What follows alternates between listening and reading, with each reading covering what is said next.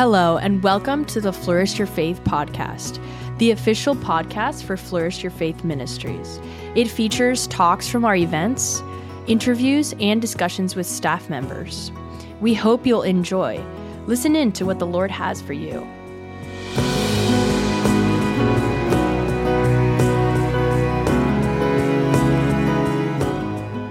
This week's episode features the first half of a talk that Joe Pellegrino gave at Flourish Your Faith Conference 2022.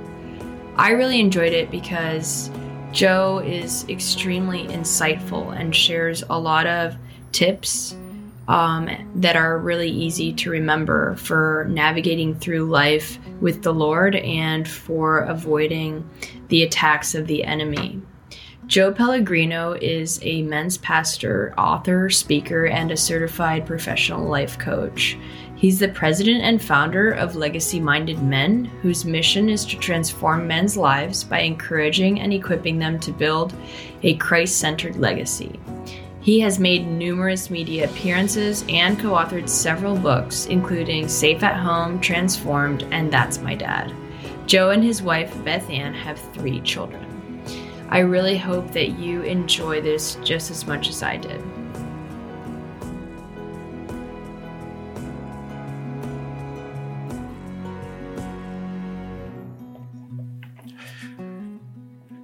I am so glad I could still do that.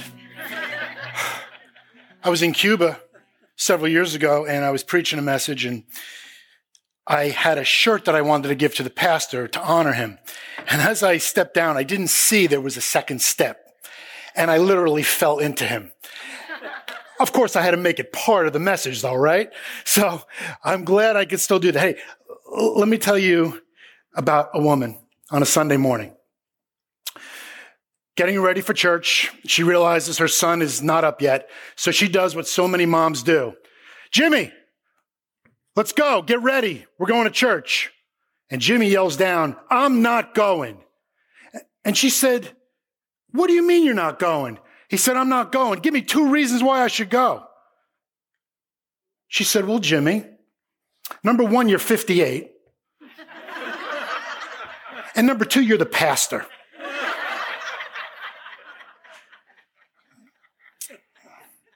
Today, I've been asked to share my testimony with you but I cannot share a testimony without bracketing it with a beginning and an end. You see, that's truth. Jimmy and the life of a woman who's begging her son to go, that's truth. I'm going to rush to the end of my message now and I'm going to be a spoiler and I'm going to give you the entire summation of my talk in one divine word. You see, I believe there are two divine words in the English language. Two. First, this one. This one provides us with the success formula for life. How many of you read self-help books? How many of you are not admitting to the fact that you're reading self-help books? Well, let me tell you something. You'll never have to read another self-help book after I give you this success formula. This is called a poetic pause. The word is joy. How many of you know there's a difference between happiness and joy? Happiness is circumstantial. Joy radiates within, regardless of the circumstances around us. But is that why it's a divine word? No. You see, this simple three letter word provides us with the success formula for life. I promise you, you follow this formula, and at the end of the day, you will hear the words, Well done, good and faithful servant. Are you ready? I'm going to give you the success formula. Are you ready? Yes. Jay. Jesus. Oh, others. I see some people are trying to steal my thunder here. and number three, you. Jesus first, others second, you third. You think that may be in contrast to the way the world is telling us today? Okay.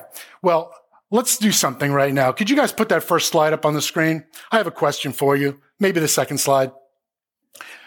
Tell me something. What's missing from this image? Go to the next slide, please. Is it two lines going across? Is it two lines crossed? Or is it the circle? How many of you would say the first one? How many would say the second? How many would say the third? Okay. Next one, please. You're all wrong. There was nothing missing. What I just did, as I led you down a path, I led you to a place that I wanted you to go. Again, turn on the news any night, depending on what channel. They're leading you to a place. The world is leading us to a place. You see something? We are believing a lie. We are believing a lie. And the reality is, most likely, you've been tricked into the believing a lie. You see, there is an identity thief out there, and his name is S-A-T-A-N. His only role is to steal your God given identity. He wants your identity. Folks, we cannot let this happen. Just like the pastor in the opening story, he had no clue who he was. We need an awakening. And Lord willing, today, if he uses me in the right way, that will happen. So would you please, before I enter into this message, would you pray with and for me? Father God, you are awesome in every way. Father, what you did with a man who had, has no business being up on this stage right now is just amazing to me. Father, you are the King of Kings and the Lord of Lords. You are our identity. When we know you, Lord, we can understand joy. So, Father, I just pray right now that every word that cometh from my mouth be from the power of the Spirit that you placed within me when you came into my heart and into my life. No Joe, he's not welcome here. So come, Holy Spirit, come. In Jesus' name I pray. Amen. You guys doing okay today? I'll tell you, what a phenomenal message this morning. Was that awesome? I was really, really blessed by. We're, we're talking about holiness, right? So um, Leviticus 11:45 says, "I am the Lord who brought you out of Egypt so that you can worship me." I have therefore made you holy because I am holy. Be holy because I am holy. You see, God wanted his people, the Israelites, to be holy just as he is holy. And holy, as we know, means to be set apart, to be different, to be unique. Let me give you an example. On the count of three, would you do me a favor? Would you please tell me what your favorite food is? One, two, yell it. One, two, real, uh, see, hold on. You see, now you led these people, so everybody's going to say pizza now. One, two, three.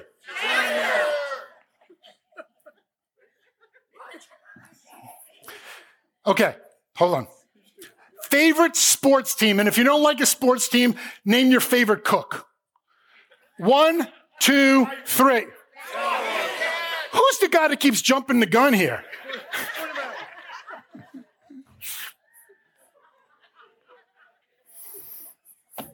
hey, do me a favor on the count of three. I want you to tell me who your Savior is. One, two, three. Okay, I didn't hear the first two answers. I heard blurs, but I heard the third one. You know what that tells me? That tells me we are all different. We are all unique. God created us unique. How cool is that? He literally crafted you in your mother's womb to be unique, to be set apart for Him. You see, the Israelites had two choices and God knew this. Number one, they could serve Him and be holy. Or number two, they could follow and walk down the road of their pagan friends and therefore turn away from him. And you know how we know this? Because how many entered the promised land from the original group? Joshua and, and Caleb. Only two. God saw that were, they love me. Moses didn't even get there. But God took him to the top of the mountain right before he took his life and he showed him the promised land. You know something? I want. oh, fun crowd. I like this. I like this. You know all those fun laws in Leviticus? Okay, I, got to question. How many of you actually ever read Leviticus 1 to Leviticus end completely? Okay. How many didn't want to read it? Every word that cometh from the mouth of God is important. You see, Leviticus gives us laws.